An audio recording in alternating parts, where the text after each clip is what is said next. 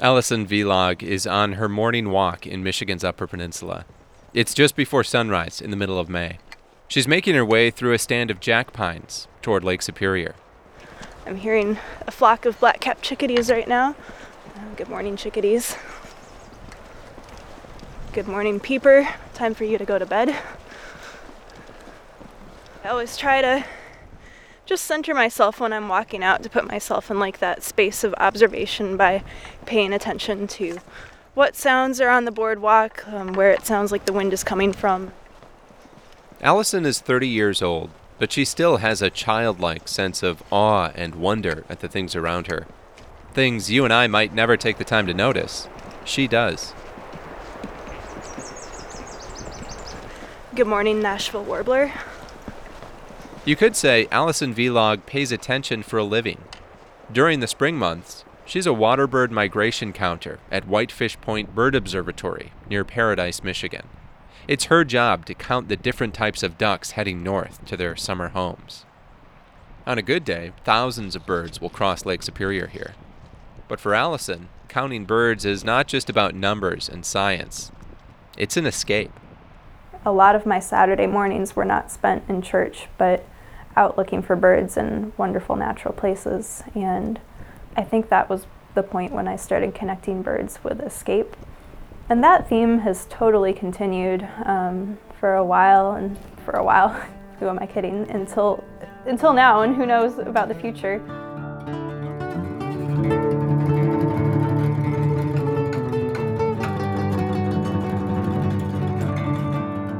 This is Points North, a podcast about the land, water, and inhabitants of the Great Lakes. I'm Dan Wanschura. Today on the show, how birds helped Alison break free from other people's expectations. Her story, right after this.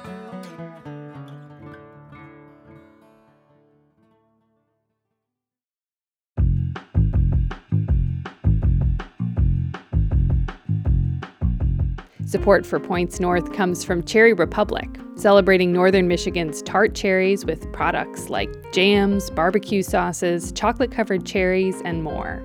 Online at cherryrepublic.com. And Aspire North Realtors, bringing real estate professionals together, supporting their involvement in the community, and advocating for the industry in a sustainable way. Online at aspirenorthrealtors.com.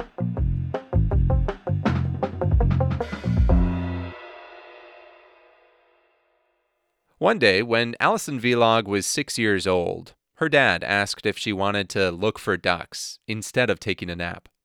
And when you're six, anything is better than a nap. So, yes, I wanted to go look for ducks. And we went out and we looked for ducks, and we saw a northern shoveler, um, which I thought was a mallard. I didn't really believe my dad because they both have green heads. Alison's fascination with birds took off from there. Her parents had a field guide book about birds, she used it to learn everything she could about different species. I don't think anybody involved in that first birding outing imagined how much of my life I was going to spend looking for ducks.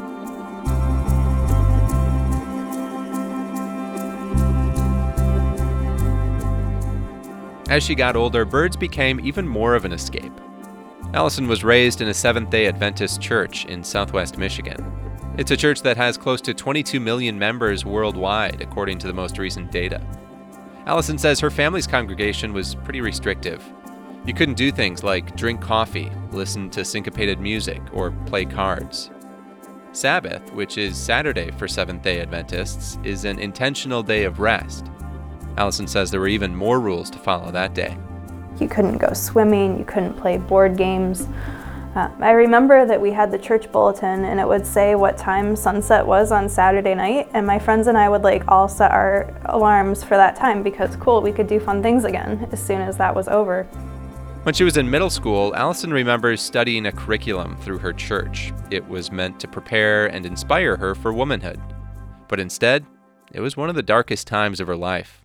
Because it seemed like my only purpose in life as a young woman was to prepare myself to become a pure and godly wife. Being a godly wife largely meant getting married, staying home, and raising kids. I was more interested in doing other things. I wanted to be, I think at that time, a field biologist and study birds. Despite all the rules, Alison says Adventists were allowed to go outside and bask in God's creation on the Sabbath instead of going to church. It wasn't okay, for example, to go out and look for birds like competitively if you were trying to see as many birds in a day that you, as you could, for example. Uh, that was not okay, but just going out and looking for birds and enjoying being outside, what better way to to learn about creation and to observe creation than to be out in it. Sometimes even her mom or dad would join. But most of the time, it was just her, alone in the woods. I just remember walking around and being in like a beautiful old growth forest and thinking that okay, like I'm not sure exactly what I think God is, but I know whatever that concept is, I feel much closer to it out here in the things that like according to the Bible, God has created instead of in buildings that were made. They don't have that direct conduit. And so being out in nature was a much more sacred place.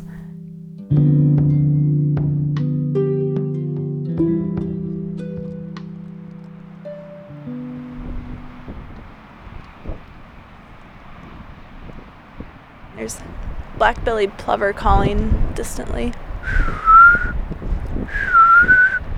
Sometimes you can whistle them in. They're going to the Arctic too. Whitefish Point has been that direct conduit for Alison Vilag. It's a wild, rugged place in Michigan's Upper Peninsula. The point itself is surrounded on three sides by Lake Superior and is a natural corridor for migrating birds. Oh, there's a line of ducks out there. That's pretty cool. What are you guys going to be? Scoters! And some scaup mixed in. I like scoters a lot. Scoters and scaup are ducks. These birds are headed to far northern Canada. Out near the tip of Whitefish Point, there's a small covered shack about the size of a telephone booth. When the weather's really bad, Alison counts ducks from inside that shack. She says Whitefish Point has a reputation of being a bird observatory with one of the worst field conditions in North America. But still, she loves it here. It just seems more gratifying when you're out here. You can barely use your scope because the wind's shaking your tripod so bad and ducks are still flying in that sort of weather. It just it blows my mind sometimes. Water birds, man. They're pretty tough. In 2001, Alison's parents brought her to Whitefish Point for the first time. She was nine, and it was during the spring migration. She remembers visiting the Waterbird Shack and meeting the duck counter that year. Alison was learning some birding lingo, too, and was eager to show it off there was a big common loon day and they were flying over the shack. I just like looked up and I'm like, oh yeah, another another loon, a trash bird. In the birding world, a trash bird refers to a bird so common it's considered less desirable than another more rare bird. I can only imagine what that counter that year must have felt to have this little smartass kid that was just like, yeah, trash bird. She didn't know it at the time, but that would become a defining memory for her. Today, Alison uses a pair of binoculars and a spotting scope to help identify and count the ducks as they fly by. She uses hand clickers to count, different ones for each kind of bird. Those two really high ones are red throated loons. Um, there's a common loon out front, and then looks like mergansers. 14.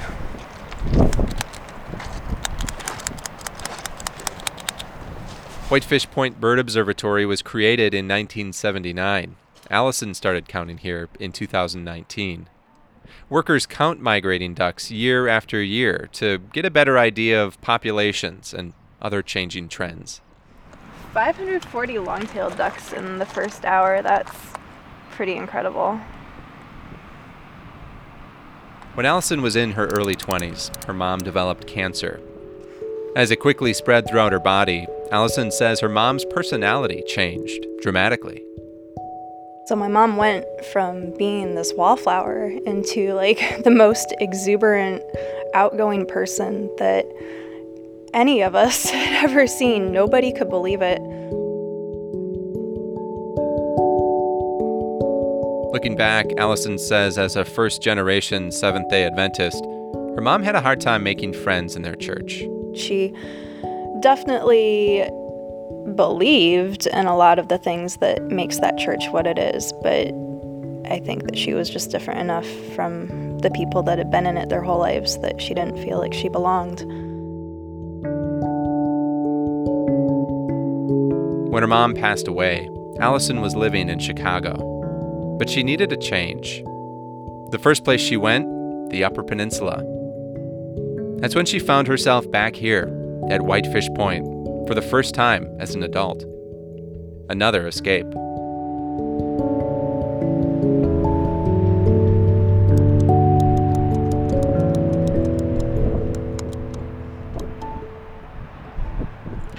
I just picked up on a flock of distant, I believe that they're red throated loons. Um, they're probably six or eight miles out. Alison says loon flocks fly loosely, almost like constellations moving through the sky. Now, common loons are some of her favorite birds to watch. I guess like my loving loon flight as much as I do now has been an atonement for me saying that it was a trash bird when I was a smart little kid. Alison says sometimes birding can instill a mindset of just checking birds off a list, to focus on the status of a bird instead of what she calls the essence of a bird. It's more about conquest, and I'm more about connection. Today, Alison Vilag orients her entire life around migration. In the spring and fall, she's counting birds. In the summer, she bartends to make money. And in the winter, she writes. She also left the Seventh day Adventist Church in her early 20s.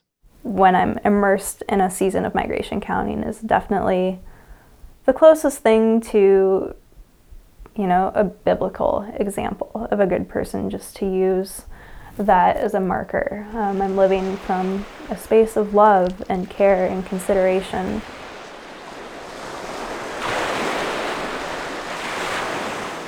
At the end of every migration season, Alison is sad to leave this place. She says Whitefish Point is a place where she never feels stagnant. It's her paradise. Long hours of, of quiet and figuring out who you are and who you want to be. It's a good place to do that. Oh boy, there's a distant long-tail flock that's pretty big.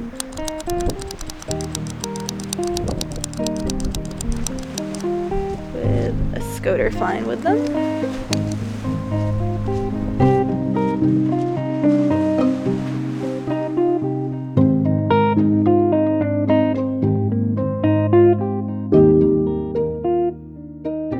That episode was produced by me, Dan Wanschura. It was edited by Morgan Springer. Music by Lazy Salon, Aldous Ichnite, Portron Portron Lopez, and Blue Dot Sessions. Alison Vilag is a published writer and she's currently working on the manuscript of her first book. It explores North America's vulnerable bird populations through the lens of her own vulnerability as a woman alone on the road. I'll link up to more of her writing on our website, pointsnorthpodcast.org.